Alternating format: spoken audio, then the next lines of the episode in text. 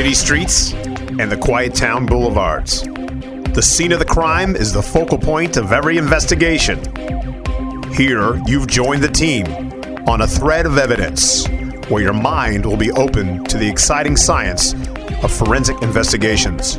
Dr. Ron is a nationally renowned forensic criminologist who leads the nation's finest forensic death investigations team.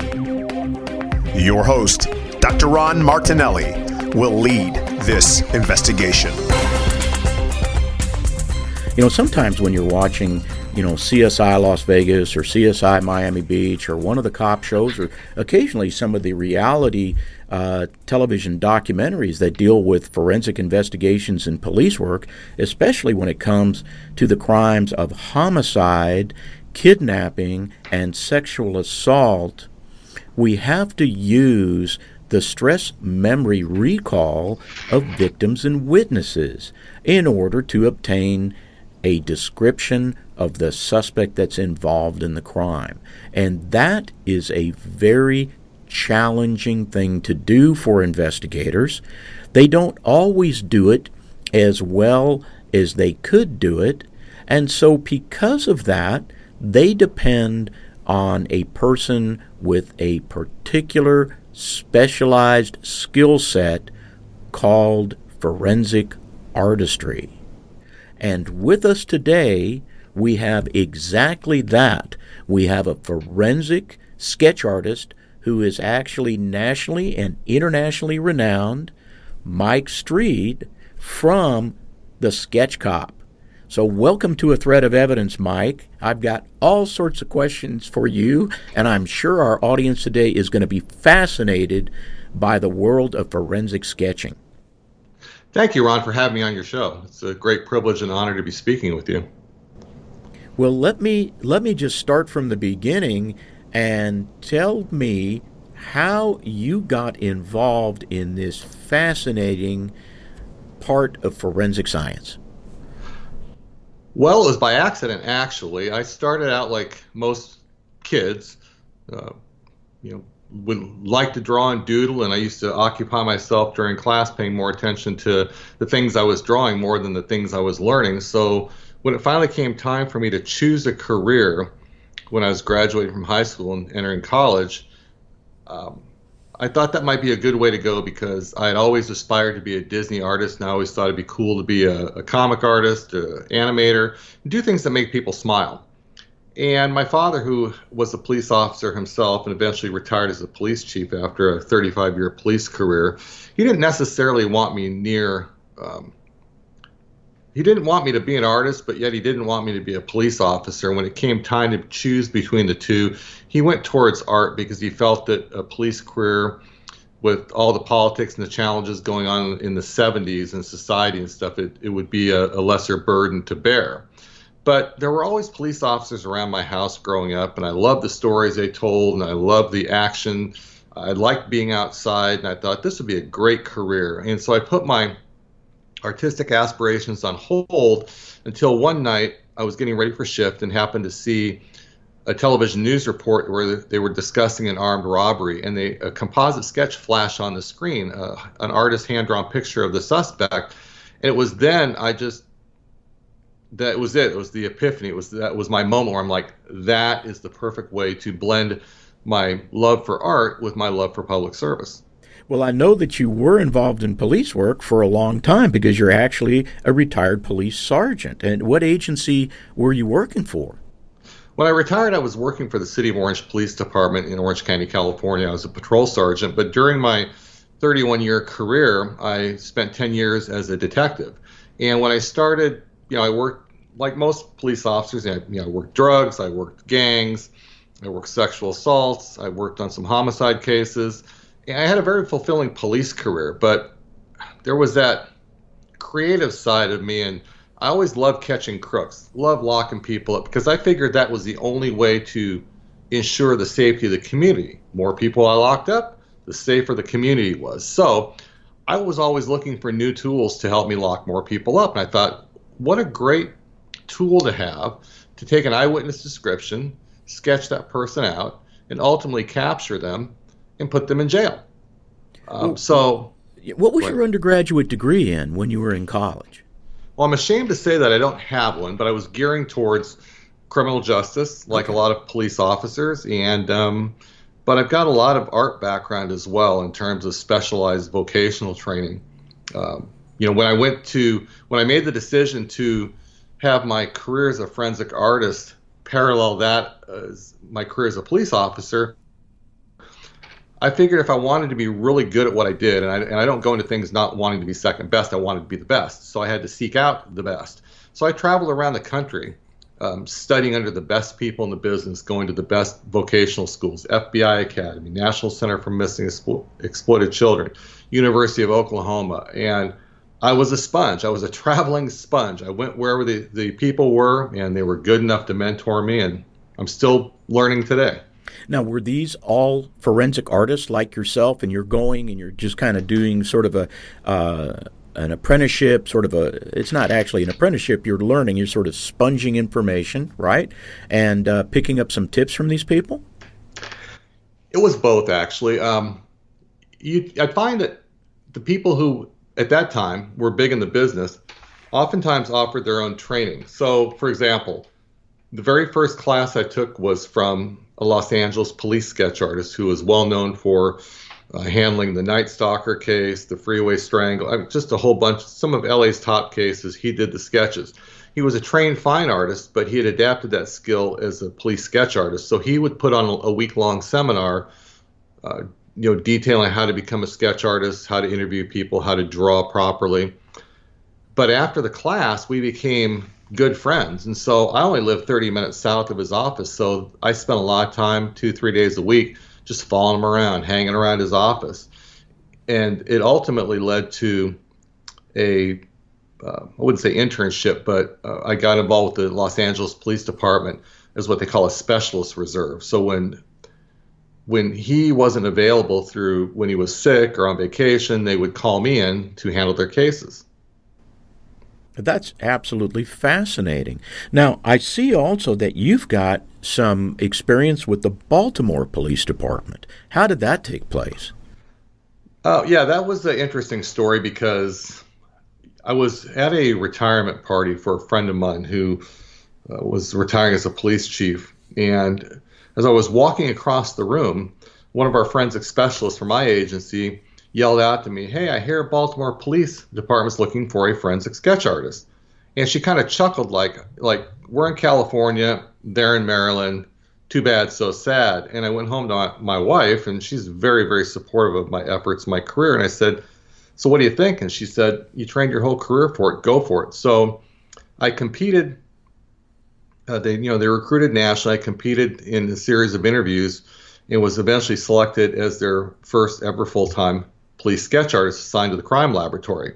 So I moved back there, left my family here, and I did the bi-coastal thing, traveled home every few weeks to hang out and check in, see how the family was. And for three years, I was on site there handling all their sketch cases. In my first year, I was the busiest sketch artist in the country. I was busier than sketch artists in Houston, New York City, uh, just because of the ridiculous amount of crime they have there. Right. I've done I've done a few cases uh, in, in, the Baltimore and Maryland uh, areas myself. But wow, what a what a tremendous sacrifice for your family. Hey, let me ask you a question. So, how do you interview?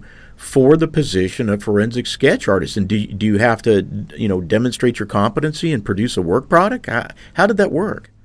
You know they're they're very rare jobs. Finding a full-time job as a police sketch artist or forensic artist as they prefer to be called uh, is like finding a unicorn. Um, you know it used to be they were more prevalent but as budgets shrank and the need for them shrank and technology kind of stepped in um, they're less and less. So i actually before baltimore competed for a forensic art job for the state of texas texas dps and lost out on that one. And then running the heels of that, uh, you know, went to Baltimore. And in both instances, you know, they required the standard employment application. Uh, they required you to prove your competence and your experience and education, as well as submit a portfolio. And the portfolio wasn't necessarily so much of your drawings as much as they were your drawings and the results. In other words, did that drawing result in an arrest? And they were looking to see the comparison between the arrest photo and the police sketch uh, to determine how close they were, and, and, and that would determine, again, your competence, which is a false positive in terms of how good a fit you really are for the job because the result is oftentimes based upon your eyewitness. So you have you have about half responsibility for the resulting arrest, and of course the victim has the other. So, uh, but that's what that's what it typically entails. Well, you know, it, it's so interesting. You know, we, you and I were, were both detectives. Uh, you you were the sketch guy, but of course, as every police officer knows and every investigator knows, uh, being able to sit down and develop rapport uh, with a traumatized victim or a witness and uh, dealing with the issues of, uh, you know, stress recall memory, uh, perseveration, plausible possibilities. You know, my background's in, in forensic psych. Those are uh, very important skills to have, but to be able to take that eh, you know, from my level and get a description and move it to a much higher level which is yours to be able to physically demonstrate a description, I think that's a totally different and more advanced skill set. Uh, what's your response to that?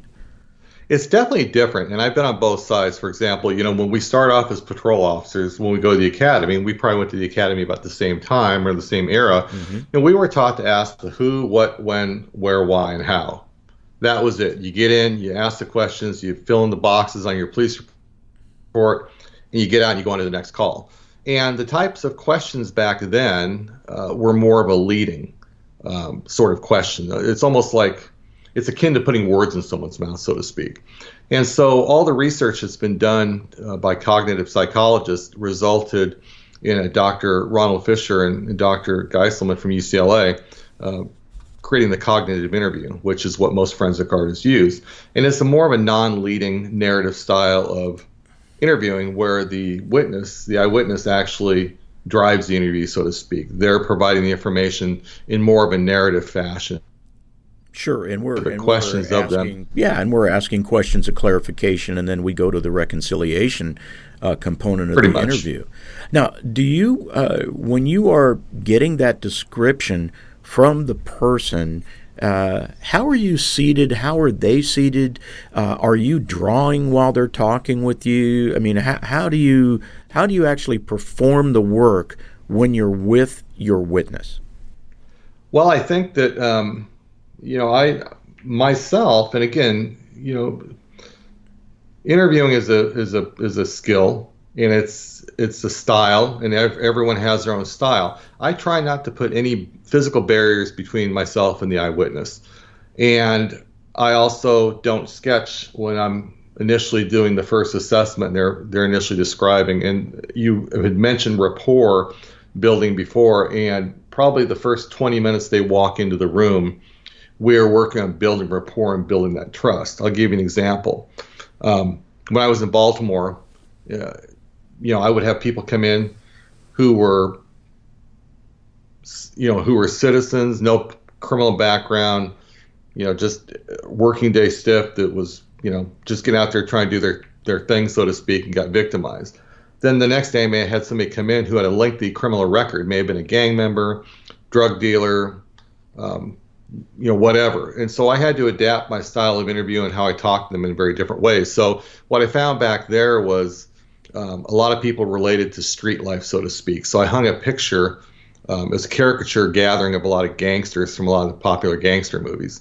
You know, so they would come in, they see that picture right away, and they were so obsessed with trying to pick out and identify the different criminals in the picture. It was a great jump off point for us to start building that rapport. So that was my rapport building tool hanging on the wall that they would see when they first come in, and the interview just kind of went from there. You know that that's really good. You know, I know that when I do interviews and, and I use both the cognitive behavioral interview and the kinesic interview.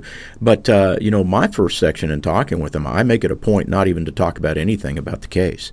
I just want to talk about them and what they like and, uh, you know, what are their favorite things to do because I need to get a baseline response from that person to see the way that they respond to questions when they're not under stress. Because, you know, actually just being in the interview room with any type of investigator is stressful in and of itself. And, you know, it's interesting you brought out the thing about, you know, a, a gang member with a lengthy criminal record because I absolutely agree with you. Having worked gangs, you, you got to handle those people totally different.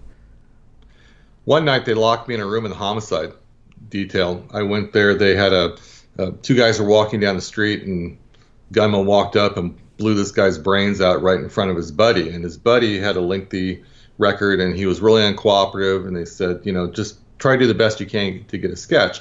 And so I went into the interview room, big heavy metal door closed and locked behind me. That's intimidating. And, yeah, and, and he's in there yelling and hollering at me. He doesn't remember anything. He wants to leave. And I said, You are not leaving until we get a sketch. I want the truth. I don't want you just telling me something to get me out of here. But you were there, you saw something. Let's get down and get to get to business. And we went round and round, and by the time we walked out, we had a sketch. And they said, Yeah, we didn't say anything to you, but he was a suspect in another homicide six months before. Oh, wonderful. You know, so this isn't necessarily a, a career that's for the faint of heart, so to speak. Right. And it's very different than that depicted in Hollywood, where you see the television uh, police procedural dramas where a sketch artist is sitting in a, a quiet room just placidly drawing along. I've had I've had people try, try to sell me drugs, try to commit. I mean, just a whole lot of I could tell during you stories forever. During the sketch interview? Yeah, during sketch interview. One gal asked me if I had five dollars. Uh, she had some OxyContin she'd like to sell me for five bucks because she needed bus fare to go see her probation officer the next day. Oh man, I'm telling you. So, uh, what are some? You've mentioned some of the challenges. What are some of the more extreme challenges that you have to deal with? I mean, uh, with people emotionally. Do you have people breaking down during the interview? How do you get them to recover? How do you, you know? How do you get them uh, to get centered again so that you can concentrate on getting sufficient details to to make a sketch? Well, I'll tell you uh, in short that communication is the greatest skill set you can bring to a career as a forensic artist. You could be Rembrandt, and if you can't connect with people and you're a poor communicator, you might as well stick to you know painting bowls of fruit and stuff because this is a people job, and I treat people the way I would expect. High trauma victims they're very difficult. Uh, crying is a good thing, especially in this business, especially when you're doing a sketch, because when they see that sketch and they burst into tears and have that visceral response, you know that you've hit home and you've right. got a good sketch typically. Absolutely agree with you there. So I, I think this is just a, a fascinating, uh, you know, part of, of forensic science. And uh, we're going to take a break. And when we come back uh, with Mike Streed I want to talk to you about some of your best cases, Mike. You're listening to Dr. Ron Martinelli, forensic criminologist and forensic sketch artist Michael Streed on A Thread of Evidence. I'm Dr. Ron Martinelli. And I'm Linda Martinelli. As former law enforcement officers, we know that your life and the lives of those you love and work with can change in an instant when you encounter an active shooter. Unfortunately, in today's world of uncertainty, encountering an armed active shooter can have deadly consequences. That's why the key to survival is training and preparedness. And that's why we want to invite our listeners to seriously consider taking our Response to Active Shooter training course. Violence can happen to you anytime and anywhere and when you least expect it. Having a response and survival plan and engaging it can be the difference between life and death for you or a family member. Our response to active shooter courses are customized for the corporate, school, church, restaurant, and small business environment at a reasonable budget that fits your needs. So don't put this life saving training off because you don't think it will ever happen to you. We call those people victims. Our response to active shooter instructors are all nationally renowned tactical law enforcement experts who will guide you through the life saving protocols you'll need to survive an active shooter event. So be a victor, not a victim. Go to responsetoactiveshooter.com to learn more today. Remember, that's all one word responsetoactiveshooter.com and be safe out there.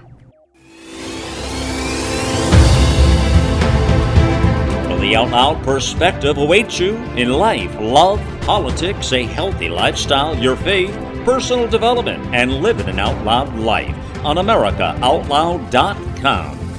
Your news and entertainment network where you can listen 24 7 on our free apps on both Android and Apple. Welcome to the new era in communications, America Out Loud Talk Radio.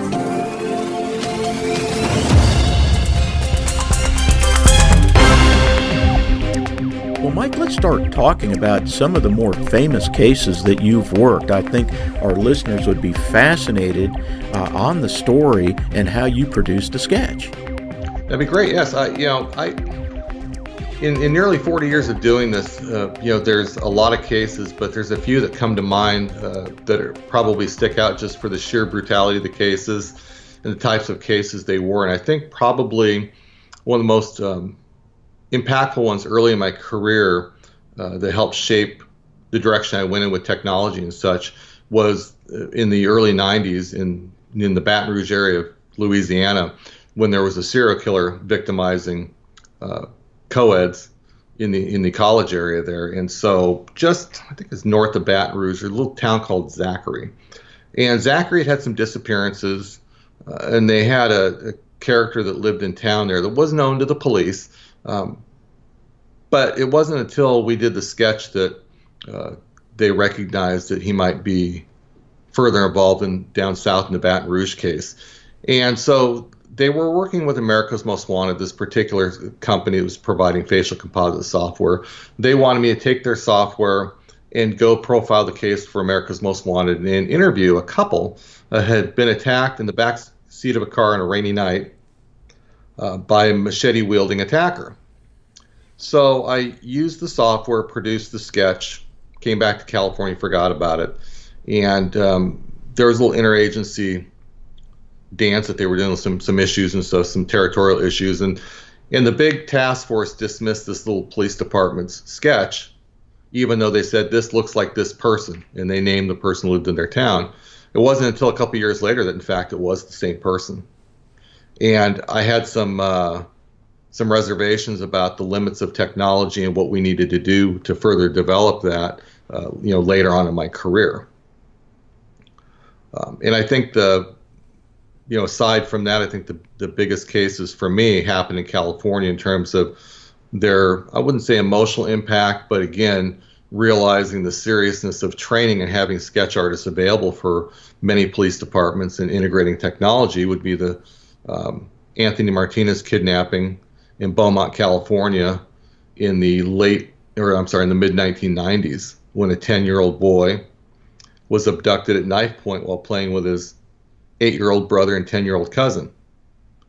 And it was a drifter that came along and snatched the boy at knife point. Was he a pedestrian or in a vehicle? How, how did he appro- approach that boy to snatch him in front of his friends? Well, this was the, the he, there was a the kid lived in a home with a, a dirt alley that ran behind the home. And so they were playing in a fenced area of their front yard. And so this person approached them in a car in the alleyway, got out of the car, said, Hey, can you help me find my cat? And showed a picture of a cat, offered them a dollar. The 10 year old victim, ultimately the victim, said, No, we're not interested and kind of pushed the other boys back. Guy left, came back around again and persisted, produced a knife. He wanted the eight year old. And the 10 year old victim stepped in front of the eight, his eight year old brother and so he was the one that was abducted. So he gave his life to save his brother's life. Oh, that's heavy. That's really yeah. heavy. And the, the mother told me that she could hear the boys screaming. She said, "You know, Mike," she said they were the kids were playing 20 feet away from our front door. I was in there talking to a, a friend. Kids were playing outside in a fenced area, presumably safe. They were screaming. It took like 45 minutes to get them calmed down by the time I was called the next day, I responded to the police department. This is a small police department here in California, Riverside oh, I know County. Beaumont. It's in Riverside yeah. County, sure. Yeah, exactly. And so I pull up there, and there are news vans filling the parking lot. I walk into the police station, the briefing room. There are uniformed police lining the whole room. Everyone came together to help. And I kept, I talked to the kids. I'm laying on the floor talking to the kids building rapport, doing all the stuff I'm supposed to be doing with an FBI agent in one corner of the room, a State Department of Justice agent in another corner of the room. Uh, every few minutes, a FBI agent stick his head in saying, "Hey, are you almost done? Are you almost done? The media wants a sketch. The media wants oh, a sketch." Jesus, that that you don't need that. Yeah. Yeah, and that and we did a couple iterations of the sketch. you know, they called another sketch artist in the FBI. Remember uh, recommended because they felt that um, eyewitness children eyewitnesses weren't reliable, that they had an adult that witnessed something, and um, there was some back and forth with that. And that that case eventually went cold for eight years. Eight years later, I received a phone call from a friend. She worked for the sheriff's department forensics. She says, "So what do you think about the guy getting ID?" I call her back. I said, "What are you talking about? I just worked the late shift, just woke up late." She said, right. "They caught the guy." And what he did was he he slaughtered a family. Uh, he bludgeoned attacked a family in, in Idaho, and he he kidnapped the boy and the girl. He kept the girl alive. Uh, he went to a federal campground in Montana, murdered the kid, tortured him on film, and killed him. Uh, kept the girl with him and took her to a Denny's one night. A sharp-eyed waitress recognized the girl as a kidnap victim, called the police. Wow. They take him into custody. He starts admitting to different crimes, admits to the Anthony Martinez abduction. Then he lawyers up. And so they were kind of doubtful. And then they looked at my sketch and said, mm, I think we're onto something. So they were able to identify him through uh, fingerprints that were left on some duct tape used to tie the kid up. Now, this is something for fingerprint people and police officers who roll fingerprints we're in a real hurry to roll fingerprints. We're booking people. Mm-hmm. And so what happened was it was the tops of the fingerprints that were left on the tape. So when they ran those fingerprints, the latent prints in AFIS, they never hit. Uh, Once they got a court order roll the tops of the fingerprints, mm-hmm. they got a positive match on the on the tape left behind uh, oh, the boy. Hey, you know, uh, we're, we're talking about uh, you know your sketches uh, you know, in, in, some cases leading to an arrest and everything. Do you ever testify in court as a forensic sketch artist? Occasionally, occasionally, but because sketches are considered to be subjective mm-hmm. and not a type of standard of evidence where there's uh, like DNA and fingerprints, where there's an established markers in terms of positive ID and such. Um, not really. Uh, typically, they'll do it if the if the sketch looks really close to the suspect for jury impact. Right. And it helps it helps corroborate the other evidence and leaves a lasting vision in their mind because obviously, you know, I think sketches are more quote sexy or more impactful in terms of being relatable in terms of a visual versus a fingerprint or a DNA strand. Sure, you know, I'm, I'm glad you brought that up. And, and just for our listeners, uh, we have to use an objective uh, a standard of evidence uh, when we are giving testimony as experts. So I think you correctly pointed out that we're actually precluded uh, from speculation or guesses, educated guesses or suspicions. We have to have uh, you know forensic facts and and circumstances that are you know factually uh, supported uh, in order to to give testimony. So I'm glad you brought that out. You know when I started talking with you, and I met you on LinkedIn.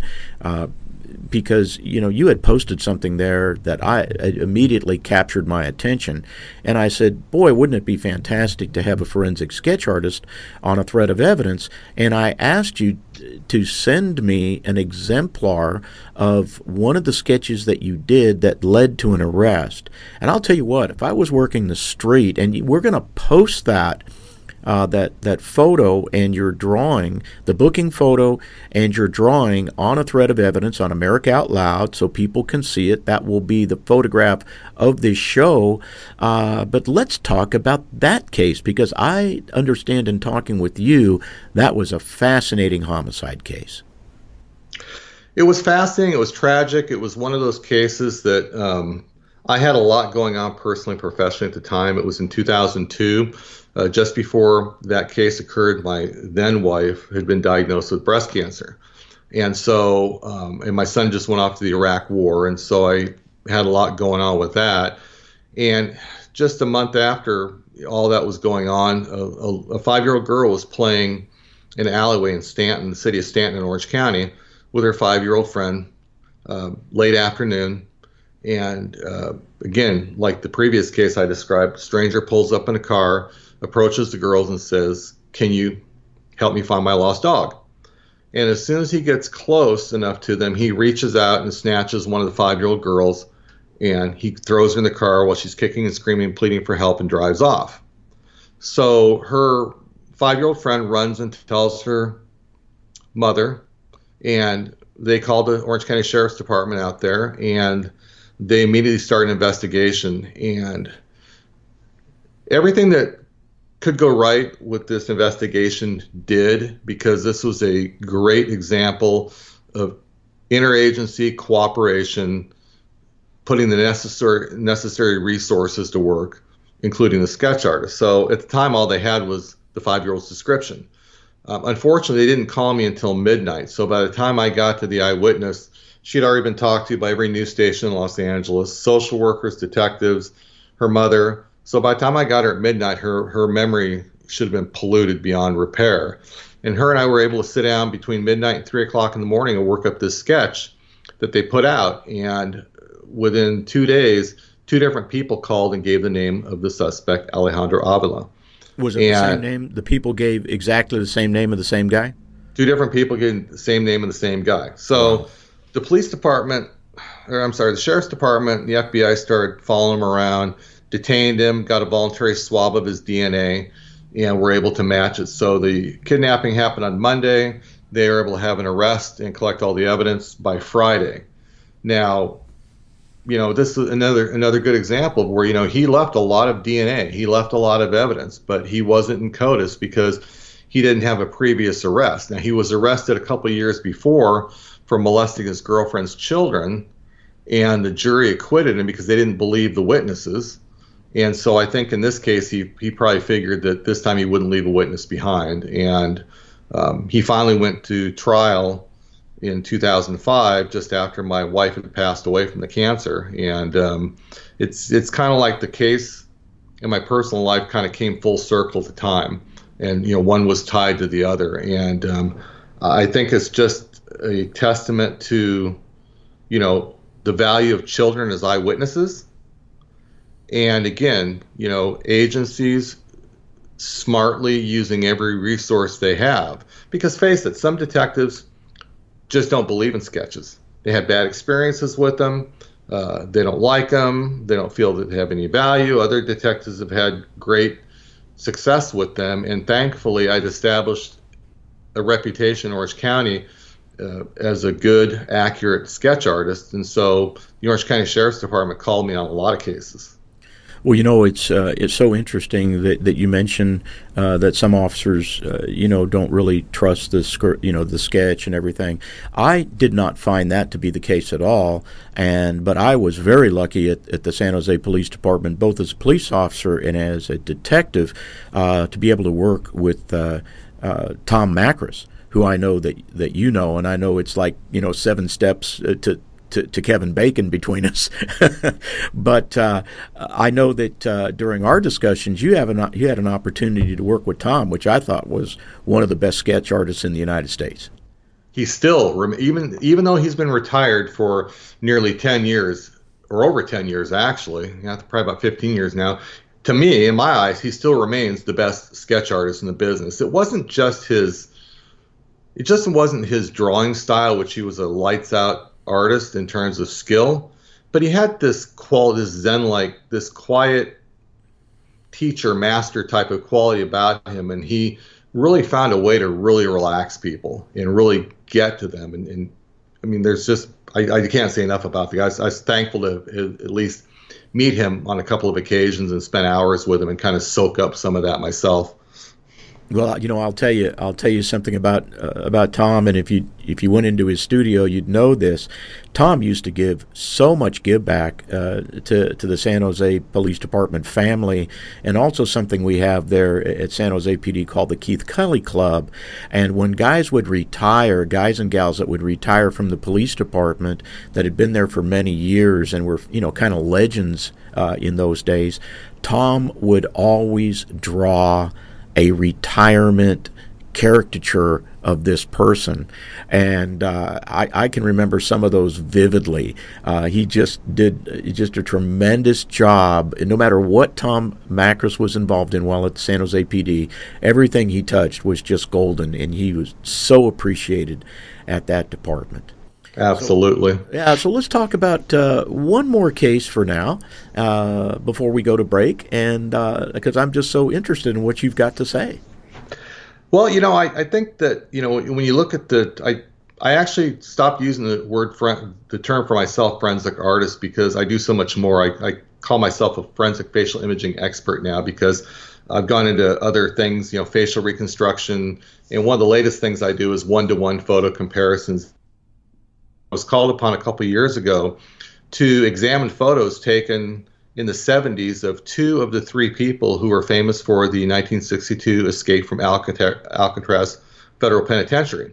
Oh, I love and, that case. I love that yeah. story. Saw the movie. Clint Eastwood did. Yeah, it was excellent. Go ahead. Yeah, Frank Morris, who was the Birdman of Alcatraz, and, the, and two brothers, the Anglin brothers, uh, they had escaped in 1962 from Alcatraz Federal Penitentiary. They, then they were the three people who were the only ones thought to have made it off the rocks, so to speak.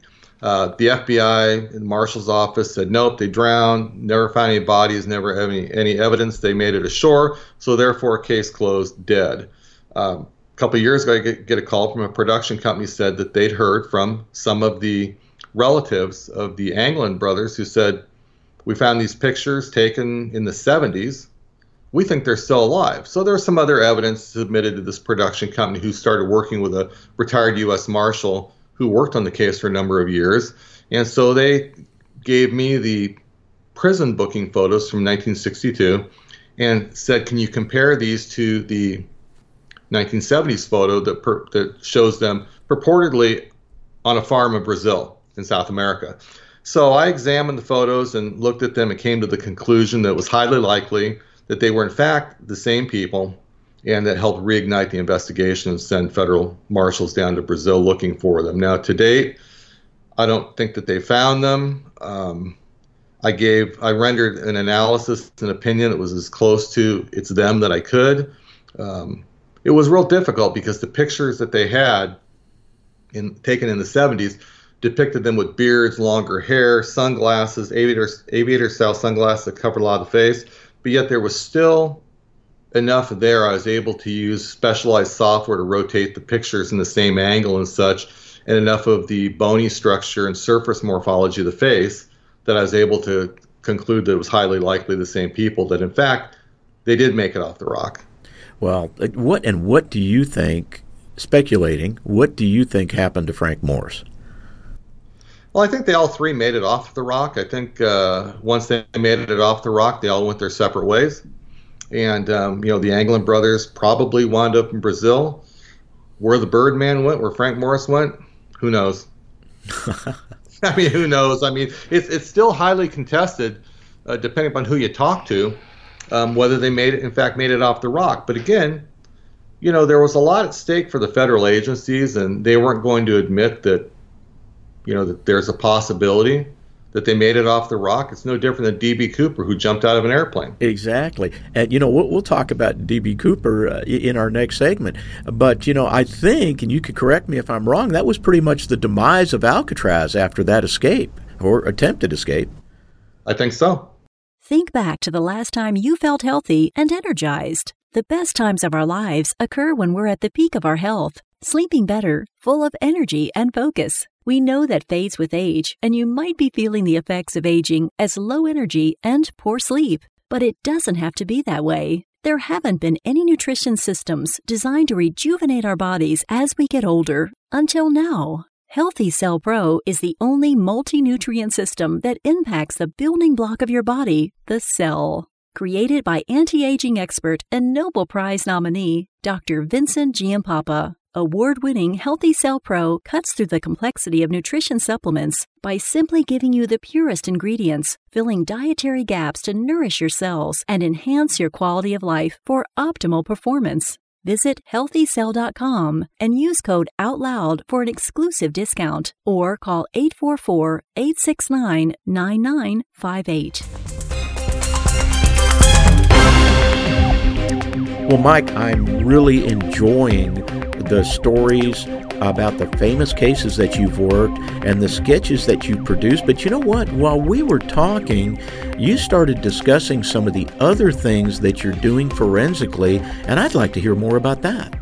Well, you know, Ron, about three years ago, I decided to, to just chuck my pencil and get rid of my paper and, and go digital.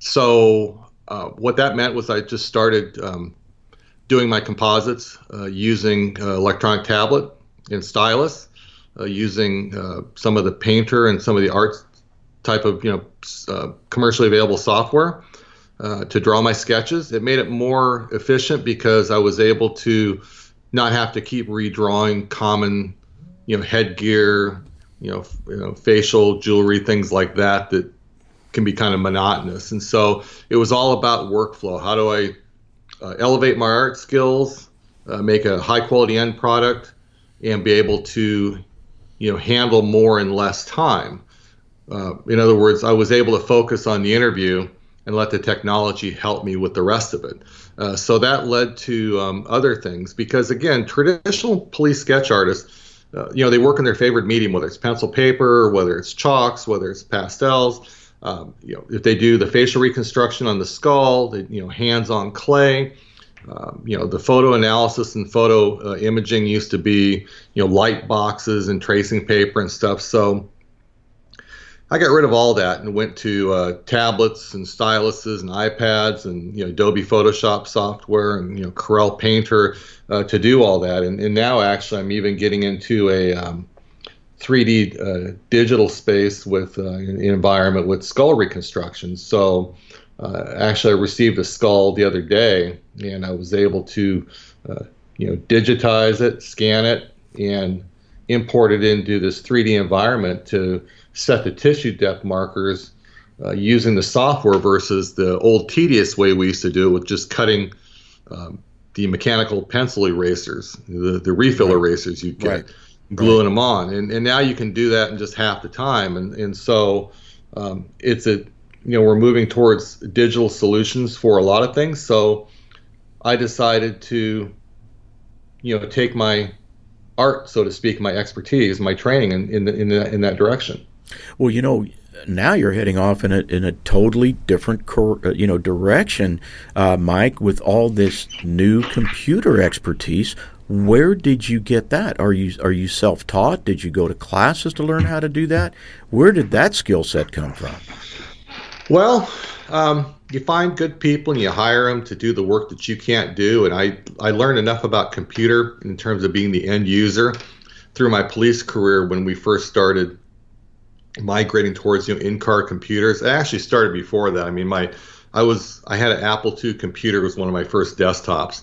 Um, but you know, as I learned more about the end user experience and the Windows software and some of the stuff with uh, uh, the the police technology stuff we're using in the cars at the department, and I saw what the companies had done with the facial composite um, elements in terms of creating software.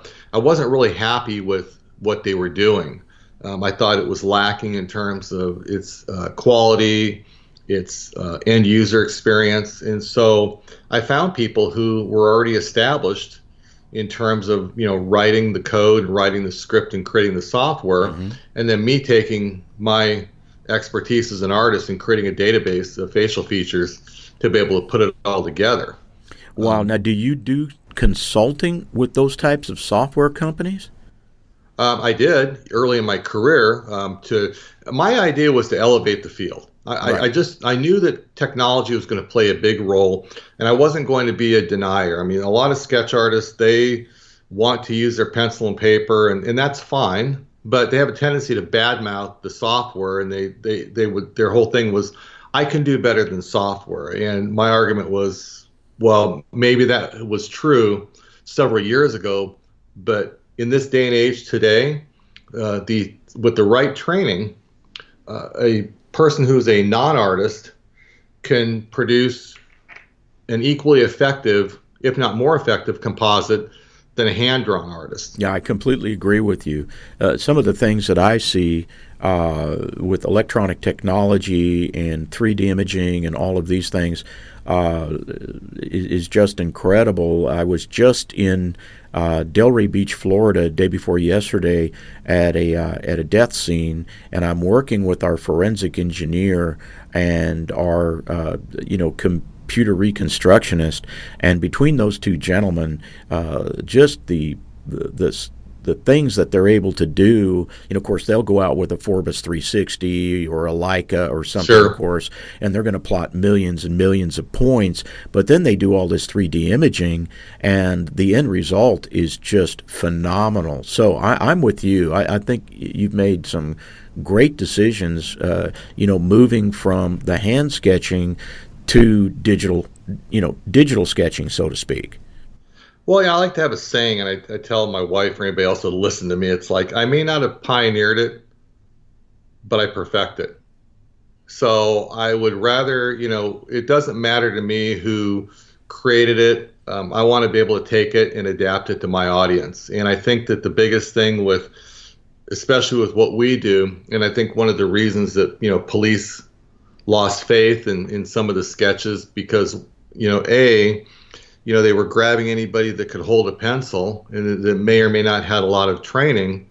Uh, and B, they the people weren't properly trained in the first place. So I don't care if you're using CAD software, if you're using composite software, proper training is the key. No, I, I I absolutely agree with you.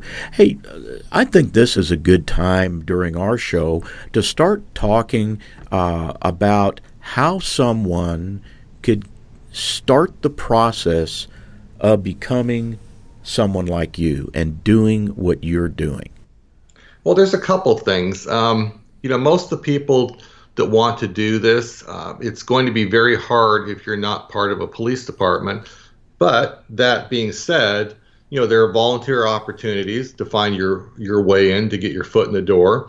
Uh, or if you're a forensic science student and you're studying traditional, you know, forensic chemistry, DNA, crime scene, you want to add a an extra tool to your toolbox. You know, you're to make yourself more marketable and when you get with the police department to make yourself more valuable this would be a good skill to learn now if you if you are artistic great. If you're not there's a software driven approach. You know if you our website sketchcop.com um, you know has uh, videos and information about the software. Uh, plus now we have um, we just started up our sketchcop online academy where we're going to be uploading training and short courses on how to interview, uh, how to use the software, how to use third party software to refine and manipulate that image even further. When I say manipulate, it's probably a very loose, probably not the correct term, but I'm using it loosely. In other words, trying to refine that image based upon eyewitness description, being guided by the eyewitness to make better composites. And again, you, you can't throw you can't throw the product out there and or any services without offering some sort of training. Um, I wrote two books. I wrote a book uh, on my experience as a sketch artist and how I got started. And what's uh, the name detail. Of that? What's the name of that book, Mike? And where can people Uh, the- get that book? Yeah, the book is called Sketch Cop: Drawing a Line Against Crime. The publisher is Wild Blue Press. You can actually get it on Amazon, Amazon.com, and each case that details that I detail details different challenges, whether it's a child eyewitness, a hysterical eyewitness, uh, a, particular type of suspect. Um, and so that's a good primer to get started to get an idea how sketch artists work, some of the challenges, you know, how I got into the business and overcome different adversities. And then I followed that up with uh, last year I, I published a book called um, Creating Digital Creating Digital Faces for Law Enforcement. Had a had a mind had a mind had a little mind pause right there. Yeah, creating digital faces for law enforcement. Through, and I published it through Academic Press, Elsevier, and they're one of the world's largest publishers of scientific journals. And that's more of a textbook, but again, I talk about how to get into the business, the importance of mentorship, the importance of how to lobby your agency, uh, how to take software like mine and, and create sketches, and how to use like a program like Corel Painter to further those sketches, uh, how the human face is assembled, and uh, the, the value of proportion in, in, in such. So, um, again, it's a primer, not to turn you into like a scientist or artist, but enough to kind of get you thinking digitally and showing you the different tools and such that you can use. And those are available again through Amazon.com, or if you go to my website, www.sketchcop.com, there's a drop down tab for books, and you can purchase them through there as well. Yeah, let's talk about those two books again. All right. So sure. the name of the first book is Sketch Cop Drawing a Line Against Crime. And that's at Amazon.com. And yes. your second book is Creating Digital Faces for Law Enforcement which is also available through Amazon.com. That's fantastic. You know, we have a lot, you know, this industry uh, is changing. Okay, law enforcement is changing, and our industry, meaning the forensic industry, forensic investigation, CSI, the different things that we do, is, is really changing rapidly. And we're starting to get people that have been, you know, watching television. Of course, you and I know that the whole CSI thing on television, about 85% of it is, you know, is malarkey. You know, we do we don't do the stuff that, that they show on television, and actually, some of the other stuff we do is far more exciting than they show on television. Right? There's a lot more, uh, you know, there, there's a lot more accomplishment, and uh, I mean, we get down and dirty and get in depth in these forensic investigations. But I think we're seeing, uh, at least I am, I'm starting to see college age kids uh, with some technical skills that are saying, you know, I really don't want to be a police officer because, you know, look how the job has changed as a police officer and it's increasingly dangerous, but I really th- this whole thing about forensic investigations and forensics really resonates with me.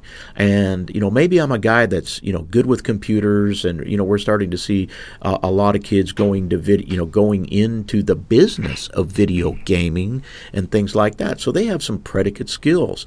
Are are those the types of people where uh, you know the the electronic and excuse my language because I'm not explaining it as good as you, but the electronic um, technology of sketching might be something that would resonate towards you know for them. Absolutely, and that's one of the things I cover in my book, Creating Digital Faces for Law Enforcement, that my belief was we're moving from a forensic artist or forensic facial imaging expert to a facial imaging technician, which is someone who has computer savvy and some computer skills, uh, and also is good with people. And so it becomes more of an analytical type of business, so to speak.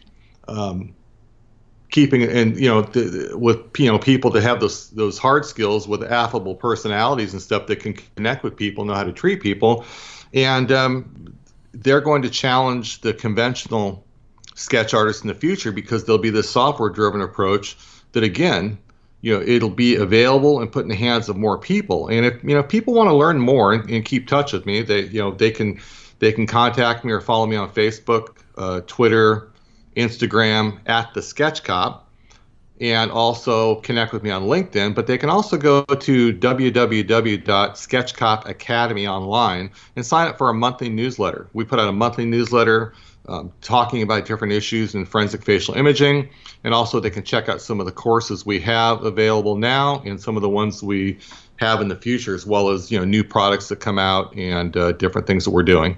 Well, that I think that's a great idea. You know, the one thing that I want to toss in here because I'm a behaviorist, and one of the things that I think is is lacking in the law enforcement industry now, and part of it is as a result of technology, and that is we don't uh, you know, the, the people coming into law enforcement now uh, and uh, the, like sort of the millennial generation does not have good communication skills. And so you know, I just want to underscore, and I think you'll back me up here, that whenever you are, you know, going to investigate something, and, and certainly uh, a sketch artist investigates because they're investigating what's in the, the witness or the victim's mind. That's that's what you're investigating, and you're trying to get the best possible description of that individual. But you can't you can't get over that bridge until you learn how to listen to people and learn how to talk to people and develop rapport because you want those people to trust in you. They, you want them to resonate in, in what you stand for and what you're trying to do with them. And then also keeping in mind that these people uh, are often extremely trauma- traumatized emotionally, psychologically. So you have to have very good communication skills and and you can learn how to do that. Yeah, you can't do this job uh, by text message. I mean, you, you have to put your phone down. The only time I text message people is when I'm trying to arrange an appointment. For example, before this uh, podcast, before this interview, I was texting a eyewitness, the victim of a sexual assault in Baltimore, to set up a time for us to get online because now what I do is I do distance composites where I actually set up Skype like sessions with victims from all over the country, all around the world, where if they're the victim of a crime, a police department can contact me. I contact them, their eyewitnesses online, and we do a screen connection session where they watch me draw live time. And that's not something you can do via text messaging and not talking to people, not learning how to talk to people, because it's one thing to talk to someone face to face because you can read their body language and see different things it's something totally different to talk to them on the phone and get a sense for their emotions and their body language and their total communication style when it's just nothing but it's nothing but, but verbal. Uh, you're absolutely right, and and I think you and I, you know, started in the early '70s uh, together in, in different parts of, of the state of California. But I'll tell you what they told me when I came on.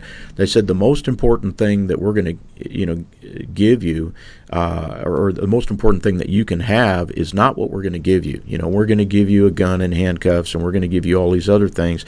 But the the two most important things that you need to have to make this job work for you is your mouth and your mind. You know and uh, and and know how to be a good listener, know how to be a good talker, know when to listen, know when to speak, and uh, know how to you know uh, develop rapport and interpret people on different levels. And if you can learn how to do that, you'll always be a successful police officer, and you'll always be a successful detective. Absolutely, Ron. And I think that police work, like forensic science, and certainly the sketch industry, the, the industry of being a forensic artist, they call it a dying art. I don't know necessarily that that's as accurate as saying, to me, it's going through a rebirth. It's going through a rebirth because of technology. I really like the message that you're giving out today uh, to some people that might be sitting in for the first time, listening to a thread of evidence, listening to the science of forensics, and seeing that there's so many facets in, in forensic investigations. Uh, Mike, I can't thank you enough for being on the program. Let's just go over your website again so we can encourage people uh, to contact you and start a brand new career in forensic sketching. Sure, let's talk. I want to talk to your fans, people who are listening right now. You can contact me via social media. I'm on LinkedIn under Michael W. Streed. I am on Facebook, Instagram, and Twitter under the handle at the Sketch Cop. Uh, my website is www.sketchcop.com, and the educational arm of our business, Sketch Cop Solutions Incorporated, is www.sketchcopacademy.com. And again, we have a we've got it. That's where you can sign up for our newsletter, sign up through our courses. Sketchcop.com's got the books, the services, the software, and um, let's have a conversation. I love it. Yeah, do yourself a favor out there, uh, listeners and people of our forensic team. Get a hold of Michael Streed and see if you can begin a new career as a forensic sketch artist. You're listening to Dr. Ron Martinelli, forensic criminologist and forensic sketch artist, the sketch cop, Michael Streed, on America Out Loud and a thread of evidence. Be safe out there.